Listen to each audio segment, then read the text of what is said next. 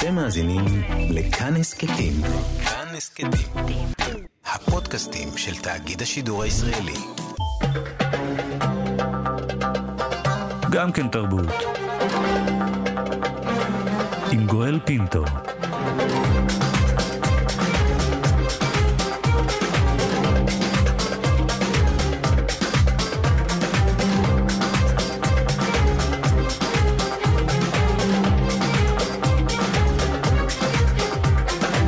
שלום, תודה שבחרתם להאזין לנו. הסכת אה, גם כן תרבות, המיטב מתוך התוכנית היומית שלנו, המשודרת בכל יום ברדיו כאן תרבות, 104.9, 105.3 FM. תהנו.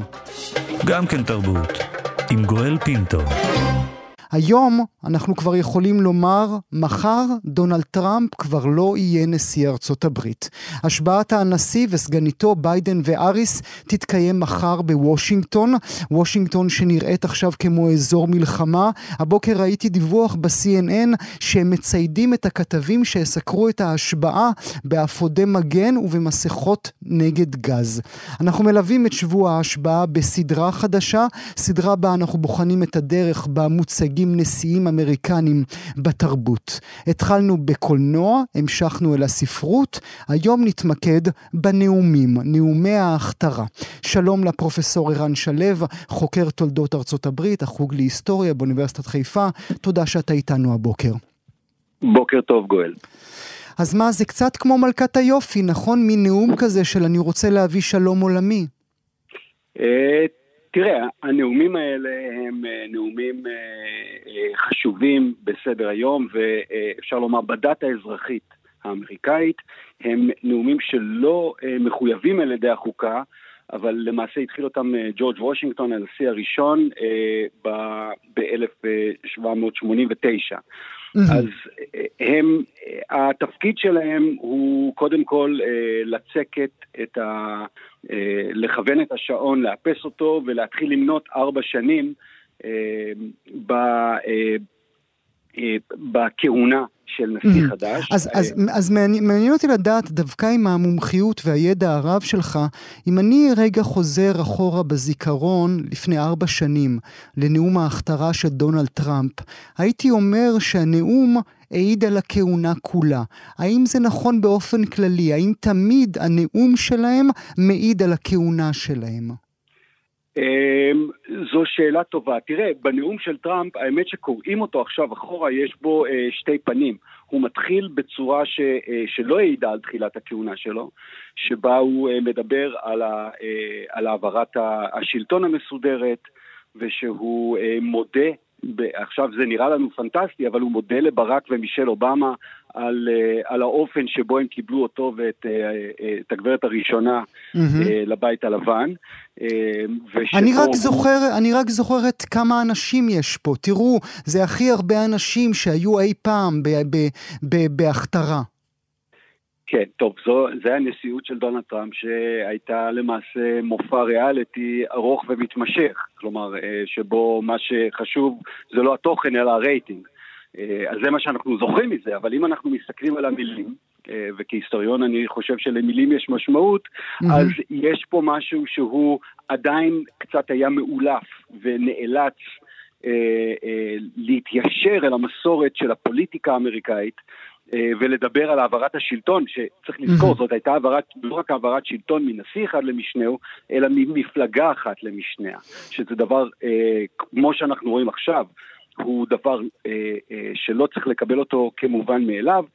מצד שני, אה, אם אנחנו חוזרים אל, אותה, אה, אה, אל אותו נאום של אה, טראמפ, הוא דיבר, אה, הוא תיאר מציאות אה, מחרידה של ארצות הברית, הוא דיבר על הקטל האמריקאי, American mm-hmm. Carnage, אה, שבו הוא, אה, אה, זה כל המומחים מסכימים, או רוב המומחים מסכימים, יש לומר, שהוא תיאר מצב שהוא חמור יותר מאשר היה מצבה לפחות לפני ארבע שנים של החברה האמריקאית. של אמריקה. אז בוא נשמע מעט כמה, כמה צלילים מהנאום של טראמפ לפני ארבע שנים.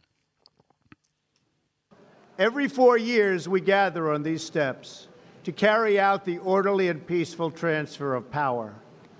And we are grateful to President Obama and First Lady Michelle Obama for their gracious aid throughout this transition. They have been magnificent. Thank you. אני צוחק, האם גם אתה צוחק? אני בוכה. הוא מודה על הגריישס, כן? אותו נשיא שלא יגיע מחר לטקס ההשבעה, גם לא, רעייתו הודיעה שהיא לא. צריך לזכור שטראמפ החל את המסע הפוליטי שלו בזה שהוא ערער על אה, לידתו של אובמה בארצות הברית. כן? כמובן. אז אני רוצה שנחזור כמה עשורים ארוכים ארוכים אה, אחורה, ונשמע באמת נאום שנכנס ל-DNA של כולנו, וזה הנאום של JFK. בבקשה. And so, my fellow Americans, ask not what your country can do for you, ask what you can do for your country.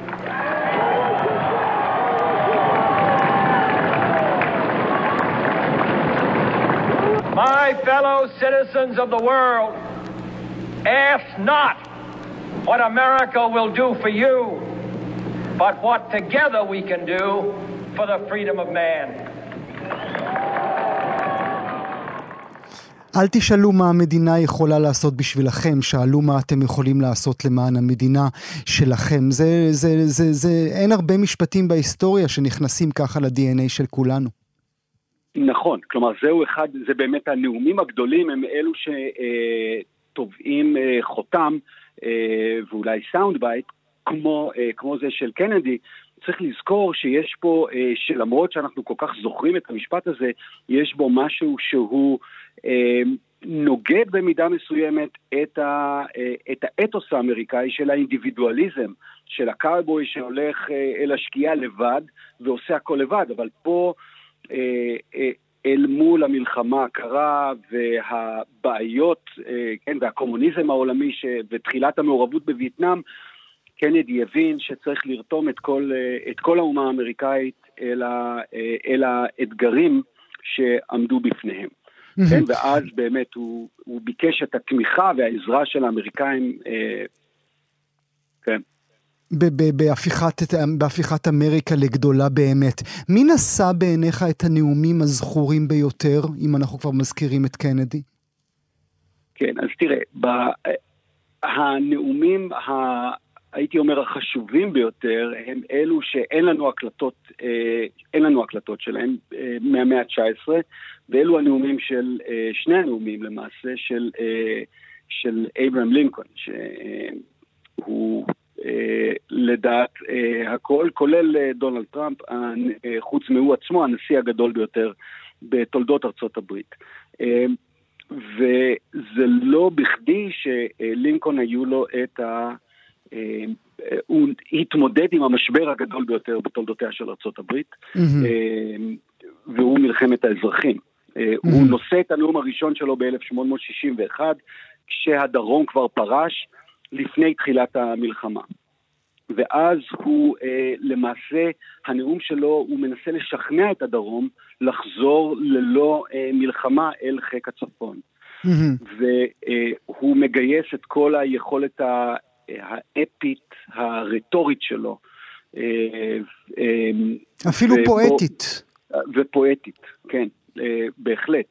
ובו הוא אומר, ל, הוא פונה אל אזרחי הדרום למעשה, כלומר פה הוא, הוא פונה אל מי שכבר לא מחשיבים את עצמם כבני ארצו, והוא אומר להם שהוא, שהם לא אויבים אלא חברים, אסור לנו להיות אויבים.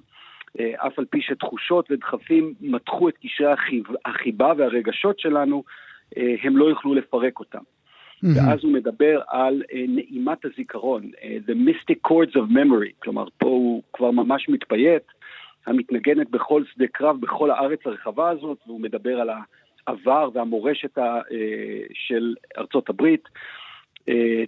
תעלה ותהפוך למקהלת איחוד, כאשר ייגעו בנו שוב, ואז הוא מדבר על המלאכים הטובים יותר mm. של טבענו. Mm, The better mm. angels of our nature. כלומר, פה הוא אה, תובע עוד, כלומר... אה, שזה כבר, שזה כבר הפך לעוד כותרת ועוד כותרת ולעוד ספר ולעוד סרט. אבל גם ארבע שנים אחרי, הוא, הוא, הוא מגיע אל הבחירות או מגיע אל טקס ההכתרה, כשיש כבר אלפי הרוגים וככה אה, מוטלים מתחת לרגליו. נכון, ואז דוחקים בו אה, חברי הממשל שלו, הקונגרס שלו, דוחקים ב, ל, ל, למעשה להעניש ולנקום בדרום על כל מה שהם עוללו, אה, ואז לינקולן עולה ונושא נאום שהוא אה, הוא לגמרי הפוך ממה שמצופה ממנו פוליטית. אה, זה חודש לפני שהוא אה, נרצח, והוא אז אה, נושא נאום שמדבר על... אה, על כך שיש לנהוג דרום ללא זדון, with malice toward none, עם חסד וצדק לכל, הוא מבקש מאזרחי ארצות הברית להשתדל ולסיים את המלאכה שהם עוסקים בה, כשהמלאכה היא אה, לא המלחמה שעדיין בשלבי האחרונים, כלומר בשבועות האחרונים של המלחמה, אלא המלאכה היא לאגד את פצעי האומה, אה, לדאוג למי שלחם בקרב, לאלמנה וליתומים, mm. ולעשות mm. ככל יכולתנו להשיג שלום צודק ומתמשך בינינו ובין כל העמים. כלומר, יש פה mm. מסר שהוא כמובן. של שלום.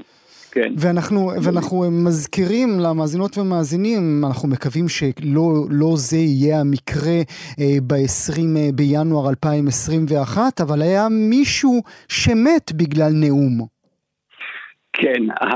אה, תראה, הנאום הקצר ביותר היה הנאום השני של וושינגטון, שהיה משהו כמו אם מי שזוכר את הנאום של אה, רפול שהוא נהיה אה, רמטכ"ל, זה היה נאום של 15 אה, שניות נדמה לי, אז וושינגטון יש לו תרגיל כזה בפעם השנייה, הוא נושא נאום של 150 מילים, אבל הנאום הארוך ביותר הוא הנאום של הנשיא הריסון בשנת 1841, נאום של 8,500 מילים, נאום שהוא נושא במשך שעתיים, בקור מקפיא עצמות, בגשם סוחף, והוא אה, חולה בדלקת ריאות בגלל האירוע הארוך הזה ומת חודש אחרי זה.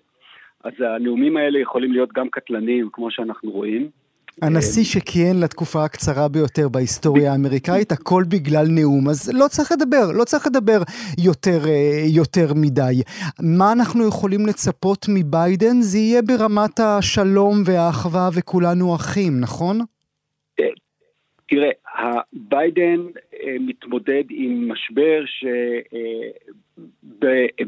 שברמת אה, העצימות שלו והעומק אפשר להשוות רק למלחמת האזרחים, למעשה, mm. בהיסטוריה האמריקאית. Mm. Mm. והוא מתמודד עם אתגר אדיר. מצד אחד יש לו את, ה, את הפנדמיה, ומצד שני יש לו את השסעים הפוליטיים והתרבותיים.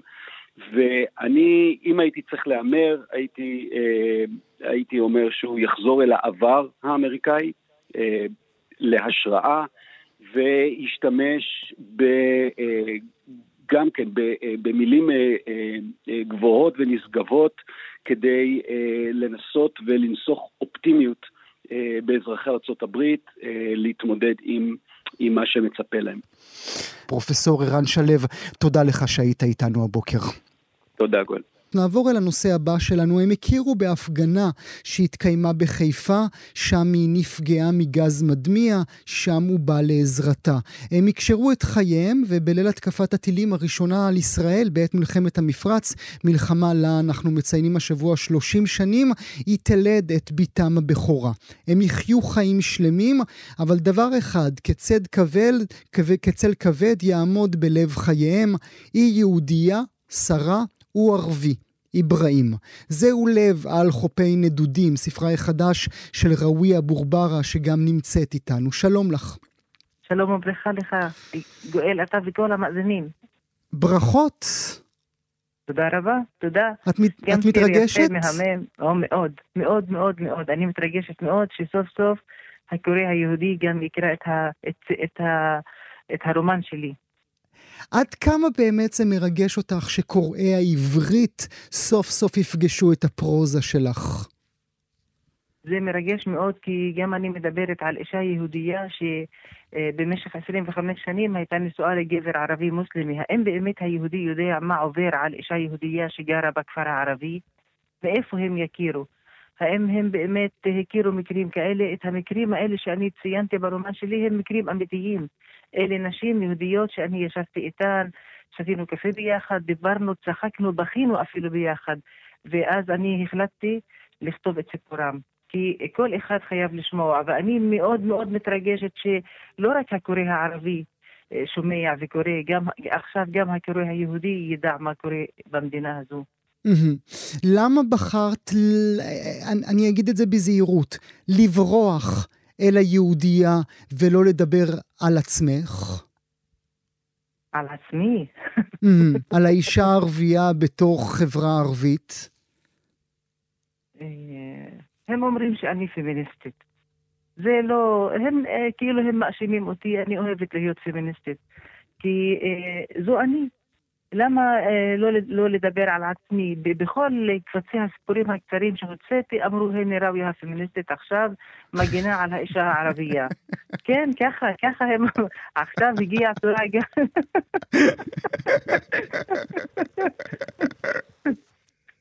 מה? אה, אתה לא יודע כמה זה קשה בחברה שלנו, שהם מאשימים אותך, מאשימים את הסופרת שהיא פמיניסטית, היא כל הזמן מגינה על האישה הערבייה, כאילו אה, החברה הפטריארכית הזו אה, חברה גברית, אבל כן, זוהי חברה שלנו, למה לייפייף את המציאות המרה? והן הגיע תורה גם לאישה היהודייה להשמיע את קולה. זו הזרה שחיה בכפר הערבי, בחברה הערבית, מגיע לה, זכותה להשמיע את קולה. אז אם היא לא סופרת ואין לה את הכלים להשמיע את הקול שלה, אז אני, אני אשמיע בתורי. את תשמיע את לא? הקול שלה.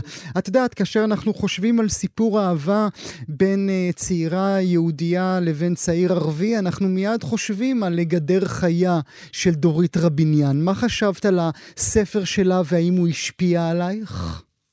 אני שמעתי על הספר הזה, על, על הרומן שהתרחש בניו יורק, בין, הם, הם לא היו נשואים, זה מה שהבנתי. Mm-hmm, אבל mm-hmm. הגיבורים שלי חיו חיי נשואים. שלמים, ש... חיים שלמים, כן. חיים שלמים, חיי נשואים, למרות, למרות כל הקושי, כי אה, הם, הם לא ידעו איפה, איפה, איפה, על איזה חוף הם אה, אה, יהיו. האם יהיו בחיפה, האם יהיו בתל אביב, האם יהיו בכפר הפיסיפס, אז הם כל הזמן היו על, חופ, על חופי נדודים, לא רק הם. גם, גם ההורים שלהם, גם הבנים שלהם סבלו, mm-hmm, אז mm-hmm. אין יציבות בחיי, בחיי היום-יום. Mm-hmm. הם, אה, כל פעם במדינה הזו, כאשר יש מלחמה, כאשר יש הפגנה, כאשר יש אה, לא יודעת מה, אז תמיד זה משפיע על כולם. תמיד הם מסתכלים אליה הנה. הן מהיהודייה. אימא, אימא שלו, אה, אה, מהגדה, אימא של אברהים מהגדה המערבית. וכאשר אה, הוא הביא לה את שרה, אז היא פחדה. מה, אתה מביא את האויב לבית שלנו? זו הייתה ההרגשה. אז mm-hmm. הניכור, הניכור שהרגישה בו שרה מצדו, מצד משפחתו של אברהים, והניכור ש, שהרגישה אותו מההורים שלה, אבא שלה שהגיע אה, סבא שלה שהגיע ממרוקו, אה, אה, סבא האחר שהגיע מעיראק. אז כל חופי הנדודים האלה, ובסופו של דבר כולנו התרכזנו במדינה אחת. וזה גם, וזה גם חשוב. זה גם חשוב בשבילך, ראויה, העובדה שההורים של שרה הם מהגרים ממדינות ערב. זה, זה, זה חשוב מאוד זה, בשבילך זה, לספר את הסיפור כן. הזה בצורה כזאת. כן, כן, זה מאוד מאוד חשוב, כי אנחנו יודעים כי שהיהודים, איך, איך הגיעו מהעיראק? אנחנו מכירים את סיפורו של פרהוד, אנחנו מכירים אה, איך הם גורשו מעיראק עד שהגיעו ל, לישראל. אז, אבל הם, כאשר היו בעיראק, הם חיו כשכנים. אה, אני שמעתי הרבה סיפורים מעיראקים, מיהודים ערבים קוראים לעצמם, שהיו המורים שלי באוניברסיטת צמח ובלס ואחרים, הם היו שכנים. היהודים והערבים כאילו בית אחד, כאילו תרבות אחת, ופתאום כאשר הגיעו לפה הם התנכרו. הם mm. אפילו את, את המוזיקה שהיו שומעים, פריד אל-אטרש אה, ועבד אל-חלים וכל המוזיקה שאהבו, המוזיקה הערבית, התנכרו לה, הם לא רוצים, עכשיו הם במקום אחר. הם במדינה שלהם, ולא mm-hmm. בעיראק ולא במרוקו. אז אה, כל המעמדים השתנו. וכל התורים שלהם השתנו, אז עכשיו הם רוצים להגן על הבת שלהם מזה שהיה פעם שכן שלהם ושל הסבים כן, שלהם. כן, כמובן. אני רוצה שעוד רגע אנחנו נדבר על העובדה, על, ה, על הבדידות הרבה של הזוג שאת מעמידה לנו במרכז הספר. אבל לפני כן, ואני אשאל את זה בזהירות, אני מקווה שתהיי עדינה איתי, מדוע כל הרומנים האלה וכל הסיפורים האלה תמיד מספרים את הסיפור של גבר ערבי ואישה יהודייה? למה לא אף פעם גבר יהודי ואישה ערבייה? כי זה נדיר. נדיר מאוד שגבר יהודי ואישה ערבייה. אני, אני מכירה רק מקרה אחד כזה. אבל נשים יהודיות עם גברים אה, ערבים, אה, בכפר שלנו יש הרבה. בדיר אל-אסד, בצפון מלא, מלא. אנחנו בצפון חיים אחד ליד השני, כפר ליד כפר, ערבי ויהודי, ונתקלים בעכו, בנהריה, בחיפה, אז דברים כאלה, אה, אומרים בערבית, מרייט אל-חוב בעמיה, שהמראה של אהבה עיוורת, היא לא, היא לא מבדילה בין, hmm. בין דת, בין hmm. לאום, ב... כן.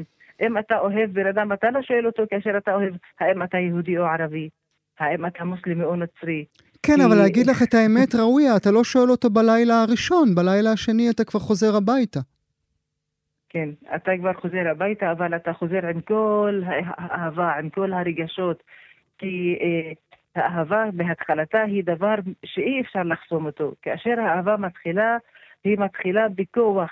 אי אפשר, אי אפשר לחסום mm-hmm. את האהבה שמתחילה, אבל mm-hmm. 25 שנים אה, הצליחו כן אולי לבלום את האהבה ש, שהייתה. כן, ובסוף, בסוף... דרוויש אמר, כל שאני רוצה מהאהבה הוא ההתחלה. אני אמרתי, אה, אה, כל מה שאני רוצה מהאהבה הוא שההתחלה תימשך. הלוואי. הלוואי וההתחלה של אבל, אבל, זו לא, אבל זו לא המציאות. בסוף לא. בסוף, אחרי שאת מגיעה, אחרי התהליך שאת עצמך גם כסופרת עוברת, גם כאישה, גם כפמיניסטית, כל המסע הזה שווה את זה? שווה אה, לאהוב בהתחלה, אבל אחר כך לסבול לאורך כל כך הרבה שנים? וואו, איזה שאלה. האם שווה לאהוב? כן שווה. אבל אחר כך, האם שווה אה, לחיות ביחד? זה תוצר האהבה. זה, זה, זה, זו הדרך שאנחנו חייבים לסלול אותה ולהמשיך בה ולשמור על האהבה שלנו. למרות כל מה שמתרחש, למרות, האם היא באמת לא אהבה אותו? האם אחרי 25 שנים היא ויתרה על אהבתה? לא, היא לא ויתרה על האהבה. היא רק רצתה אה, אה, אה, אה, ללבוש את השמלה השחורה. זו hmm. השמלה שהוא ביקש ממנה שבואי נרקוד ביחד, והוא אמר לה, אני רוצה להתחתן איתך. והיא רצתה עכשיו לחזור ולכתוב את הזיכרונות של 25 שנות mm-hmm. אהבה שהיו להם. למרות כל הקושי שהיה, ולמרות כל הסבל, ולמרות כל הבדידות שהיא חיה, אבל היא תמיד הרגישה שאין לה, אין לה אף אחד אחר, יש לה רק את, את אברהים. היא בחרה אותו. ואני אני ככה תמיד שואלת, ושאלתי ברומן, האם אנחנו חייבים לשלם אה, אה, על האהבה, על האהבה שאנחנו בחרנו אותה? האם כן. החברה מאלצת אותנו לשלם כן. את המחיר הכבד כן. הזה? כן. כן. כן. זה מאוד קשה, מאוד קשה שהחברה אה, תכריח אותנו לשלם את, ה, את המחיר הכבד הזה mm-hmm. על, על בן אדם שאנחנו בחרנו לחיות איתו. אני, אה, אני רוצה מאוד אה, שתקראי עבורנו אה, מעט מתוך הספר. גם ככה כשאת מדברת, את בכלל כותבת שירה, את, המילים שלך כה יפות, אבל עוד לפני שתקראי עבורנו, אם אחד מהילדים שלך יביא לך יהודי הביתה? אהלן וסהלן. אני כל כך אנושית ומסתכלת על בני האדם שווה בשווה.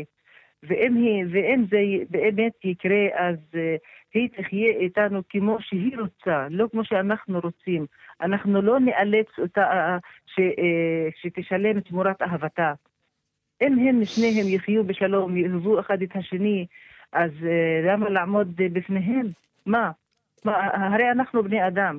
אם אנחנו המשכילים, אם אנחנו אלה שרוצים באמת לשנות את פני החברה, לא מסכימים לדברים כאלה, אז מי יסכים? וזה שווה בסוף את כל הקשיים? הקש... לא, אתה יודע למה? זה, אולי הם שניהם יהיו, יחיו באהבה ויהיו כל כך טובים אחד לשני, אבל הסבל של הבנים שלהם, Mm, הבנים, mm, הבנים mm, של נישואי mm. התערובת הם בנים שסובלים, שאני ראיתי אותם במו עיניי. כאשר אני סיפרתי ברומן על אה, יום הזיכרון, כאשר יש ספירה בבית הספר, אז שלוש, שלושת הילדים, זה הנוצרי אליאס ולנה, בתם של אברהים ו- ושרה, וסאדק הדרוזי, היו באותה כיתה. ובעת הצפירה, סאדק הדרוזי רצה לעמוד לזכרם של חללי, החללים, החללים הדרוזים במלחמות מהמם. ישראל. מהמם. אבל המוסלמים בכיתה התנגדו, אמרו, למה אתה עומד? למה אתם, אתם הדרוזים, ביקולו בערבי, אומרים בערבית, מעל חית אל-ואקף. يعني אתם תמיד עם השלטון, תמיד עם, ה, אה, עם הכוח. אז אתה רוצה לעמוד, תעמוד. אנחנו המוסלמים לא נעמוד. אז הבעיה הייתה אצל אליאס, שהוא, שההורים שלו הם פליטים, פליטי 48. הוא אמר, מה, אני אעמוד, אבל ההורים שלי סובלים, ב-48 הם פליטים. זה מה שלמדנו בשיעור האזרחות. והבעיה הכי גדולה הייתה ללנה. לנה שהיא אמרה, באמצע. כן, היא, היא חשבה מה לעשות בעת הצפירה. האם אני אעמוד למען אה, אה, סבא, סבא אה, שמעון היהודי וסבתא, שלי, כן? כן. כן. או שאני אכבד, כי אני בכפר, אני אכבד את סבא פואד אל-עמקאווי ואת סבתא אה, שהיא מהגדה המערבית. אז היא אמרה, אולי, אולי אני לא אקום, אולי, אולי כן אקום. היא, היא חשה, היא שאלה את המורה, מתי, באיזה שעה תהיה הצפירה? אז המורה ענתה לה בשעה עשר, וואו, אז היא חשבה, וואו, אולי אני אלך לשירותים, מתחבא שם, שלא יראו, יראו אותי. והתלמידים התנפלו עליה בכיתה. אמרו, את מוסלמית, את חייבת, את לא חייבת. אלה אמרו, לא, היא לא מוסלמית, היא יהודייה. אז היא באמת לא ידעה מה לעשות. כולם התנפלו האחד על השני בכיתה אה, לפני הספירה, עד שהמנהל הגיע, המורים הגיעו להרגיע. את, הכל. כמובן. וזה מקרה שאני ראיתי במו עיניי כאשר הייתי מורה. אז איזה כמה, סבל כמה, כמה זה עוברים. עובר, כמה זה עובר כן. גם לדורות הבאים. אה, ממש אה, דקת סיום, אני אשמח אם תקראי עבורנו מתוך הספר. יאללה. זה כאשר אה, שרה אה, הלכה אה, לבית החולים להוליד את בתה הבכורה לנה. לנה בערבית, בעברית שלנו. איש לא בא לבקרני בבית החולים מלבד אברהים. לא אמי, לא אמו, לא משפחתי ולא משפחתו. וזאת אף כי התקשר לכולם והודיע להם על הולדת לנה. התגובה שזכה לה הייתה שתיקה מוחלטת. בחדרי בבית החולים התעקש הניגוד לנוח כמנהגו מעל יגוני. התוודעתי אל מרי אום אליאס ואל חולה אום סאדק, שתיהן בנות הכפר שלך אברהים. כל אחת מהן ילדה כמוני את ילדה הבכור, ושכבה במיטתה שמחה, עייפה, כואבת ומלאת תקוות. האחת לימיני והשנייה לשמאלי. שתיהן נמלטו מאימת המלחמה הצופה אל מרומי הגליל, ופחדו מתגובה שתבוא מדרום לבנון. שתיהן נמלטו מהגליל המערבי, הרובץ בין הפצעים, והגיעו לחיפה, שספגה טילים כפי שאני ספגתי לבדי את תחושות הבדידות, הניכור, הפחד וייסורי הלידה. היינו כיתומים במעשינו, אברהים. יתומים הבוראים חיים חדשים ומופלאים, שהם לנה ורק שלנו. רק שלנו, על חופי אה, נדודים, הדוקטור ראוויה אבורברה, נאמר הרומן עכשיו יוצא אה, בהוצאת פרדס, אה, תורגם מערבית על ידי ברורה הורוביץ. ברכות, תודה רבה לך שהיית איתנו הבוקר. תודה, תודה, תודה לכם. תודה, יום טוב. לנושא הבא שלנו, בלב הסיפור שלנו עכשיו, קשיש גרמני, קורניליוס גורליט, שגר בבית דירות ברובע מנומנם במינכן. שום דבר לא נראה היה מעניין בחזית הבניין בו הוא גר, אבל כששוטרים נכנסו אל דירתו, הם גילו 1,500 יצירות שירש מאביו, שכולם, אולי כולם, יצירות שנבזזו מיהודים בזמן השואה. כמעט שבע שנים חלפו מאז מצאה המשטרה הגרמנית את האוצר, ששוויו עשרות מיליוני דולרים. השבוע מודיעה שרת התרבות הגרמנית, מוניקה גרוטרס, כי אחד מהציורים הושב ליורשיו החוקיים של יהודי שנספה באושוויץ. נדבר בתחנות הצדק שטוחנות לאט. נעשה זאת עם שלומית שטיינברג, עוצרת בכירה לאומנות אירופה במוזיאון ישראל. ישראל, שעצרה את תערוכת בחירות גורליות במוזיאון ישראל, שהציגה רבות מהעבודות שהתגלו באותה דירה ממש, במינכן. שלום שלומית. בוקר טוב. מי הוא אותו קשיש קורנליוס גורליט? קורנליוס גורליט היה אדם די אה, לא מעניין ו- ומוזר, שלא לומר אה, אדם כמעט מופרע. הוא היה בנו של הילדברנד גורליט, יהודי לרבעו, אם אפשר להגדיר את זה ככה, שהיה סוחר אומנות, אספן אומנות, עוצר, מנהל מוזיאונים, אדם באמת ברוך uh, כישרונות, עם עין נהדרת לעבודות הנייר, פחות לציורים ופסלים. שעסק באופן מאוד אינטנסיבי מאז שנת 1938 ועד רגעי האחרונים של מלחמת העולם השנייה והשואה ברכישה, מכירה ועסקונה של אומנות אה, מהסוג הבזוי ביותר.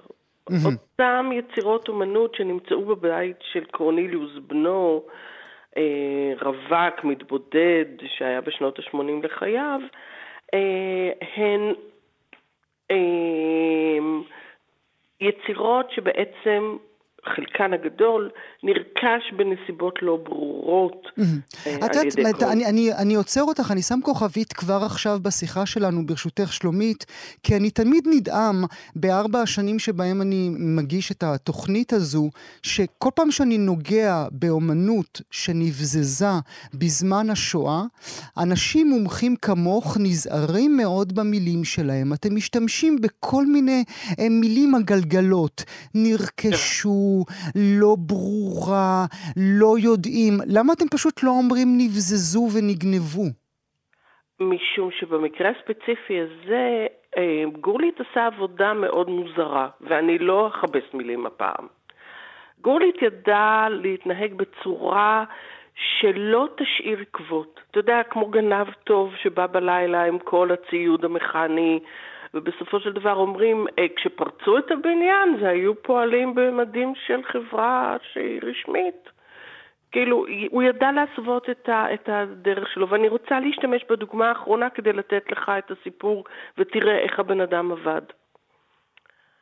כשהנרי היינריכסן איבד את רכושו ואחר כך את חייו באושוויץ ולפני כן אשתו שלא יכלה לקבל את מנת האינסולין שהגיעה לה כי היא הייתה יהודייה, אה, מתה מסכרת. היצירות נבזזו מביתו של היינריכסן על ידי הנציגים של הגסטאפו בלייפציג. גורליט הגיע אל המוזיאון בלייפציג ורכש ממנו את היצירות. אבל, בכל זאת הבן אדם רבע יהודי, לך תדע, הוא שילם את המחיר על היצירה להיינריכסן. Mm-hmm. היינריכסן לא יכול היה לקבל את הכסף כי חשבון הבנק שלו, כמו של כל היהודים בגרמניה mm-hmm. בשנת 40, היה מעוקל. Mm-hmm. למה גורליט שלח את הכסף עבור הרישום הנפלא הזה של שפיצווג, שהוחזר לפני שבוע, לחשבון הבנק המעוקל? הוא ידע שהכסף לעולם לא יגיע להיינריכסן. הוא ידע זה רגשות האשם? רגשות אשם? הוא לא היה אדם שהיו לו רגשות אשם מאוד מאוד ברורים. אבל האם הוא ידע שיום אחד השלטון mm, הנאצי ייגמר? את יותר חכמה ממני. הוא יותר לא, חכמה. לא, אני לא. הוא חשב, הוא חשב 70 שנים קדימה. לא, אני לא יודעת. ההתנהלות היא משונה, תסכים איתי. יש פה משהו מוזר. מצד אחד, אם הכסף הוא קל, הרי הוא ילך לידיים הנאציות. אם הכסף הלך לחשבון של היינריכסן, הוא תמיד יוכל לבוא בעתיד ולטעון, סליחה, אני הייתי בסדר, אני ידעתי לאן הכסף הולך, אני הכנסתי אותו לבעלים החוקיים של הציור. אבל פה לא מתחילה ונגמרת הבעיה. הבעיה מתחילה ונגמרת בכך, וכאן אני חוזרת לעניין המילים המכובסות שדיברת עליו, שלאורך כל השנים שקרים על גבי שקרים על גבי שקרים הלכו והתגברו בסיפור הזה. והסיפור של היינחסן הוא דוגמה כמעט קריסטל קליר, מה שנקרא, היא ממש ברורה ומוחלטת, משום שגם כשהייתה תביעה על היצירה, משפחת גורליט, הלנה הבלתי נסבלת, אשתו, ובנו קורניליוס, שהזכרנו קודם, טענו שהרישום נשרף עם הבית בדרזדן Mm. בהפצצה הגדולה של 45. הציור היה ליד הדלת, הוא היה תלוי ליד דלת הכניסה. עוד שקרים ועוד שקרים, אבל אני רוצה רגע לשאול אותך במובן אישי, מדוע את, את כיהודייה, כאוצרת בכירה במוזיאון ישראל, במוזיאון ישראל לא פחות, מחליטה להציג אה, על הקירות שלכם אה, יצירות מתוך אותו אוסף שיש סימן שאלה מאוד גדול לגביו? קודם כל, ובגדול, בתקווה שמתוך היצירות שהבאנו יימצאו בעלים נוספים והם יבואו לדרוש את היצירות. שמישהו יעבור בטעות ליד ש- הקיר ויגיד, רגע, זה היה אצל סבתא שלי בבית? לגמרי לא בטעות, בכוונה לגמרי, לגמרי מוחלטת. אנחנו הבאנו 120 יצירות בתק... ועשינו קטלוג מאויר לחלוטין, עם הרבה מאוד חומר מחקרי בתוכו. בדיוק מתוך המחשבה שאם היצירות נמצאות היום, חלקן, לא כולן, במוזיאון של ברן בשוויץ, שמה, לשם הם, הם, אה, הלכו משום שקורניליוס גורליט החליט שמכל המקומות בעולם הוא מוריש את האוסף שלו בהיותו ערירי אה, למוזיאון של ברן. Mm. שוב, אנחנו נוכל לעבור שעה קלה ולדבר למה ברן, ויש סיבות, אבל לא ניכנס אליהם כרגע אה, מפאת קוצר הזמן. ברגע שהיצירות עברו לברן והוצגו בשתי תערוכות, וזה היה בסדר גמור, רוב היצירות שהוצגו היו הציורים, לא הרישומים ולא ההדפסים. אצלנו בתערוכה, החלק הארי של היצירות היה על נייר. מהמם. בדיוק במטרה הזו. משום הסיבה. שכל התערוכות הקודמות שהיו הניבו מעט מאוד פירות. והיו המון תערוכות קודם, היו בבון, היו בברלין והיו שתיים בברן. אנחנו החמישית, אמורה להיות שישית בפריז. ותראה מה קורה, אנשים באים, אנשים רואים את היצירות, יהודים הפעם, לא תגיד רק אירופאים ש, שאולי אין להם והנה עכשיו, לנושא. והנה עכשיו יצירה אה, חוזרת אל המקור. אני חייב לסיים, אבל אני רוצה לשאול אותך בכל זאת אה, אה, כן. לסיום. אני רוצה שתגידי מילה לגבי תחנות הצדק שטוחנות לאט. כל כך הרבה שנים עד שהדבר הזה חוזר אל המקום שלו. זה נורא. זה החלק הכי, הכי הכי מתסכל. אני דיברתי עם עורך הדין שעמד מאחורי ההשבה של הציור של מטיס, הציור הראשון שחזר מתוך הקבוצה הזאת של 14 יצירות שהושבו מ-1590. הוא תלש את שערותיו. זה היה ארוך, זה היה מייגע. משפט בינלאומי זה דבר מתסכל ברמות שלא יתוארו. כל מדינה יש לה את החוקים שלה. התובע יכול לשבת בארצות הברית, הנתבע, גרמניה. התובע יכול לשבת בפריז, הנתבע, שווייץ. לכל מקום יש חוקים, לכל מקום יש... אין נטייה לנסות ליצור האחדה של מהמם. חוקי השבה. מהמם. וגם ומי במשפחות שבסוף עצמן. מקבל את כל הדברים האלה זה הנינים של הנינים של הנינים, בכלל אין מה לדבר על היורשים גואל, המקוריים של הדבר. גואל, כן. במקרה הזה מי שקיבל את הרישום זה קריסטיז. Mm, כמובן, בית המכירות קריסטיז. שלומית אה, שטיינברג, אני מודה לך עד מאוד, תודה רבה לך על השיחה. הזאת. להתראות. אל הנושא הבא שלנו, באופן מוזר, דווקא המחזאי הרוסי אנטון צ'כוב מצא את דרכו אל לב הישראליות. גם מי שלא מכיר את יצירותיו, גם מי שמעולם לא ביקר בגן דובדבנים, גם מי שאין לו דוד שקוראים לו וניה, יודע על קיומו. כששרת התחבורה, לשעבר שרת התרבות מירי רגב, רצתה להעביר מסר נגד אליטות, היא הצהירה שהיא מעולם לא קראה את צ'כוב. כשאגם רוטברג, גיבורת חזרות, הלהיט התורן מבית אה, כאן 11, רוצה להוכיח את כישרונה, היא מדמיינת את עצמה כנינה, מהשחף. של אותו צ'כוב. ועכשיו גם לכן יש הזדמנות להיות נינה, אולי גם לי, מי יודע. תיאטרון גשר פותח את דלתותיו ומחפש לקראת עליית עיבוד חדש להשחף את הנינה החדשה שלו. שלום ללנה קרנדלין, מנכ"לית תיאטרון גשר, תודה שאת איתנו הבוקר. שלום. ושלום לצידך גם uh, השחקנית נעמי פרומוביץ' שגילמה את נינה בהפקה של תיאטרון החאן. תודה שאת איתנו הבוקר. בוקר טוב. לנה, נתחיל איתך, את נהיית כוכבת. אני ממש מאושרת, כי כל מה שאמרת בהתחלה, זה, זה עושה לי את זה. זה עושה לי את זה שפתאום מירי רגב וסדרה בטלוויזיה עושה את צ'כוב, צ'כוב הוא הכוכב עכשיו. לא, אבל את הכוכבת, את ורה, את יבגניה דודינה. וואי וואי וואי. כן. אה, אגב, שחקנית מדהימה וגילמה את התפקיד מצוין, ובזכותה גם אנשים עכשיו יודעים מה זה העבודה של מנכ"ל התיאטרון. זה גם טוב. זה, אבל זה, אם... כן. זה היה נכון בעינייך הדרך בה התיאטרון הוצג שם? מצוין. לדעתי זה מצוין, בייחוד בתקופה שתיאטרון סגור עשרה חודשים, ואנחנו אין לנו מושג בכלל מתי הוא ייפתח, נכון להיום. Mm-hmm. אז זה, זה היה ממש טוב, זה מחווה לתיאטרון, וטוב שכולם נזכרו מה זה תיאטרון, ואני מקווה שם uh, התחילו להתגעגע לתיאטרון. Mm-hmm. להגיע לשם, זה מאוד חשוב לנו. אני, אני מאוד מודה לנועה קולר וארז דריגז שהם הביאו את זה דווקא עכשיו, למרות שהם לא תכננו את זה כמובן. כמובן. אף אחד לא ידע שזה יהיה בסגר. שזה יהיה עשרה חודשים האחרונים ש... כן. שעברנו. בואי נדבר צ'כוב קצת אה, ברשותך. מדוע דווקא הוא נכנס כמין אה, אה, אה, חותמת, סטמפה של, אה, של איכות לתיאטרון? כי הוא התחיל, המחזה השחף של צ'כוב בעצם התחיל תקופה חדשה בתיאטרון. ב-1900 1898 הוקם תיאטרון של סטניסלבסקי, ובזכות זה אגב כולם בעולם מכירים מי זה סטניסלבסקי, שהוא התחיל את השיטה ושהוא הקים תיאטרון ששינה את השפה הבימתית, והשפה הבימתית הזאת השתנתה במחזה הזה, השחף של צ'כוב.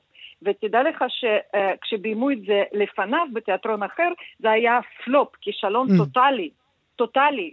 ובגלל זה צ'כוב בכלל לא רצה לתת לו את המחזה, כי הוא כבר פחד, הוא היה בפאניקה. והוא לא הגיע לחזרות, הוא בקושי הגיע לפרמיירה, ואל תשאל איזה סיפורים היו שם, אבל הם הכריזו על שפה חדשה, גישה חדשה, בתיאטרון של במאי.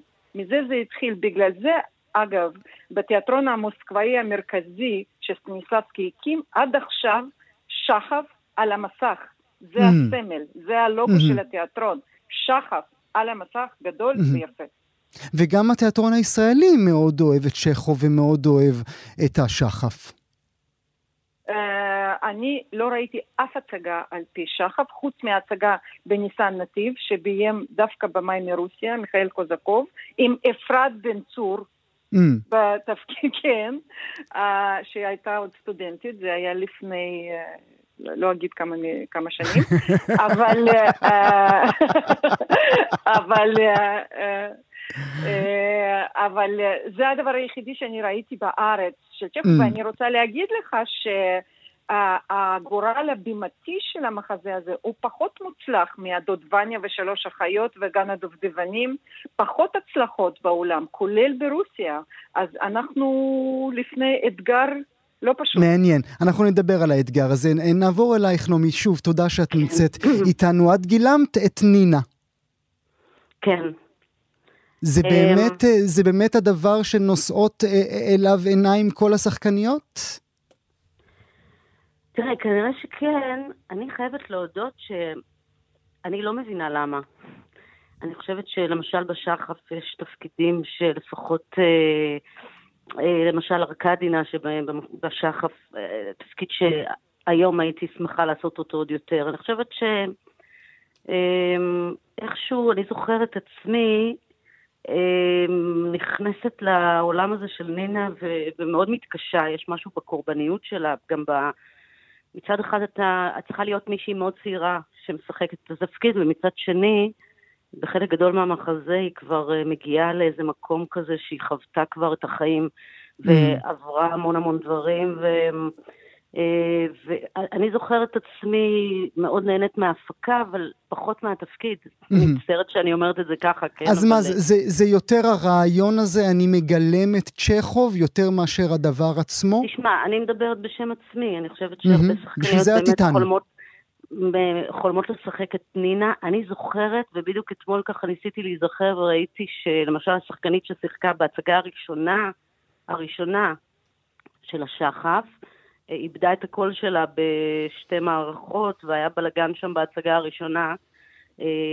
מה שקורה בעצם לאיתי לדעתי ב, ב, בסדרה. מהמם. אני, אני זוכרת שמצד אחד נורא אהבתי את האחריות של נינה, אבל אחר כך במערכות, ה, במערכה האחרונה להיכנס למקום הזה, ה- הסובל, הקורבני, אני זוכרת שלי היה מאוד קשה. יכול להיות שהיום אם הייתי צריכה לשחק את נינה, זה היה לי יותר קל, כי כבר עברו הרבה שנים ואני כבר כן, במקום אחר בחיים. אבל היא מחויבת להיות צעירה, כמו שאמרת. לנה, נחזור אלייך ברשותך. אני רוצה לעשות עוד רגע אודישן, כן? שתבחני אותי לתפקיד נינה, כי מי אמר שהיא חייבת להיות אה, בחורה צעירה? אולי היא גם יכולה להיות בחור מזדקן. אבל עוד לפני כן, קחי אותנו אל עלילת השחף. אה, זה סיפור אהבה. זה, בואו נגיד, זה כמה סיפורי אהבה, ששם עשרה אנשים על הבמה, כולם מאוהבים, ואף אחד לא מאוהב בצורה הנכונה בבן אדם הנכון. כי uh, הבן אדם שהוא מאוהב בו, הוא בטח מאוהב במישהו אחר או מישהי אחרת. שם שום דבר, קראו למחזה הזה שבעה, שבע טונות של אהבה. אבל של אהבה נכזבת. אף אחד שם לא מוצא את האושר. אבל יש הרבה אהבה, יש אגם קסמי ויש במה. והדמות המרכזית, הבמאי, כל הזמן מנסה uh, לביים הצגה, uh, באחוזה לביים הצגה, וכמו שהוא אומר, הוא מחפש צורות חדשות. וזה נשמע הכי, הכי, הכי מודרני לנו, כי מהמם. עכשיו אנחנו מחפשים צורות חדשות בתיאטרון, ואנחנו לא יודעים איך אנחנו נחזור, לאן אנחנו נחזור, שחייבים לחפש צורות. תמיד צריך לחפש צורות חדשות. תיאטרון שלא מחפש, הוא נכנס לסטגנציה ומת. אבל עכשיו, אחרי הפסקה כזאת במיוחד, אז אני דווקא מרגישה הזדהות עם, ה, עם החיפוש של הבמאי הצעיר הזה, עם כן, אימא שלו שהיא שחקנית. וזה- שוב מחזיר אותנו, כן. זה שוב מחזיר אותנו לחזרות, כי גם, אה, כי- גם בהצגה הזו, זו הצגה בתוך הצגה, זה במאי שמביים במאי שמנסה להעלות הצגה. מהמם. אגב, אנחנו העלינו את הקטעים של, ה, של ההצגה אחת פלוס אחד של ארז ונועה ביוטיוב, ויש שם... וזו הצלחה. בלתי אה, רגיל. טוב, בלתי אה, רגיל. לנה, אני הבטחתי אודישן, האם יש לך זמן בשבילי, והאם היית מוכנה לבחון אותי לתפקיד? קודם כל תתחיל מהמונולוג המרכזי שנינה מדקלמת מהבמה בהצגה של אה, קוסטיה על הבמה. בבקשה, תתחיל, יש לך את הטקסט? יש מולי טקסט, אני לא יודע אם על הטקסט הזה את מתכוונת, אבל אני אנסה לעשות את המיטב שאני בבקשה. יכול. קדימה. הוא לא האמין בתיאטרון, צחק תמיד לחלומותיי, ולאט לאט חדלתי גם אני להאמין, וחלשה דעתי. וכאן חבלי האהבה, הקנאה, החרדה התמידית לתינוק, הייתי לקטנונית, לאפסית. שיחקתי משחק שאין לו טעם. לא ידעתי מה לעשות בידיי, לא ידעתי לעמוד על הבמה, לא שלטתי בקולי. אתה אינך מבין מצב זה, שבו אדם מרגיש כי משחקו איום ונורא. אני בת שחף. אוקיי, זה לא המונולוג שאני התכוונתי, זה מונולוג שאם יש לך כישרון דרמטי, אה, יותר קל לשחק, אבל המונולוג שאני התכוונתי, כזה מיסטי, שאף אחד לא מבין על מה מדובר שם, זה, כן, זה בהתחלה, בהתחלה. כן. כן, זה קשה.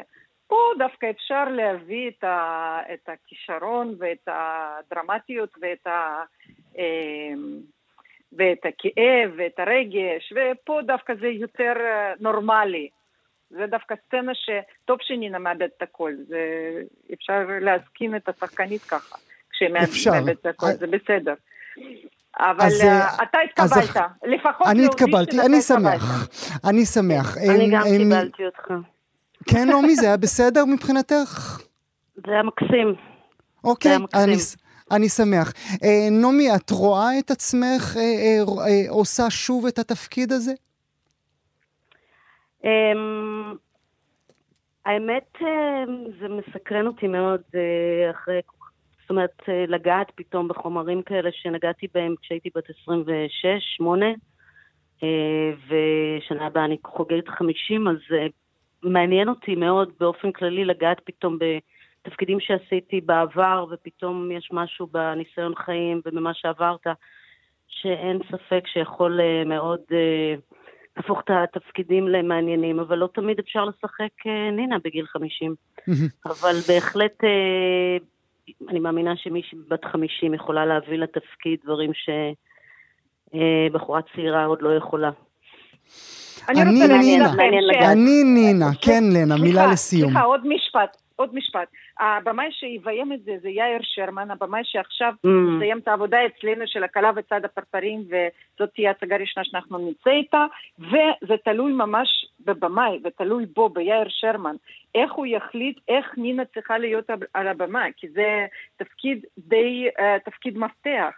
ואם הוא יחליט שהיא צריכה להיות בת 50, אז היא תהיה בת 50. יכול להיות שיהיה לו יותר חשוב, ובתיאטרון את ראית מה ארגנו לך פה, נעמי? את ראית? את שמת לב מה ארגנו אני לך? אני באה את. שמת לב, את שמת אני לב. גם אוהבת טוב, את יאיר שרמן, איזה מעולה.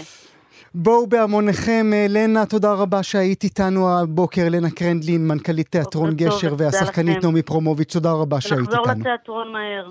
אמן. נחזור לבמות. הלוואי אמן. תודה. כאן הגיעה לסיומה תוכנית נוספת של גם כן תרבות. כרגיל, אנחנו שולחים אתכם לעמוד הפודקאסטים שלנו, עמוד ההסכתים, בכתובת כאן.org.il/פודקאסט. שיהיה לכם מה להאזין. תודה שהייתם איתנו.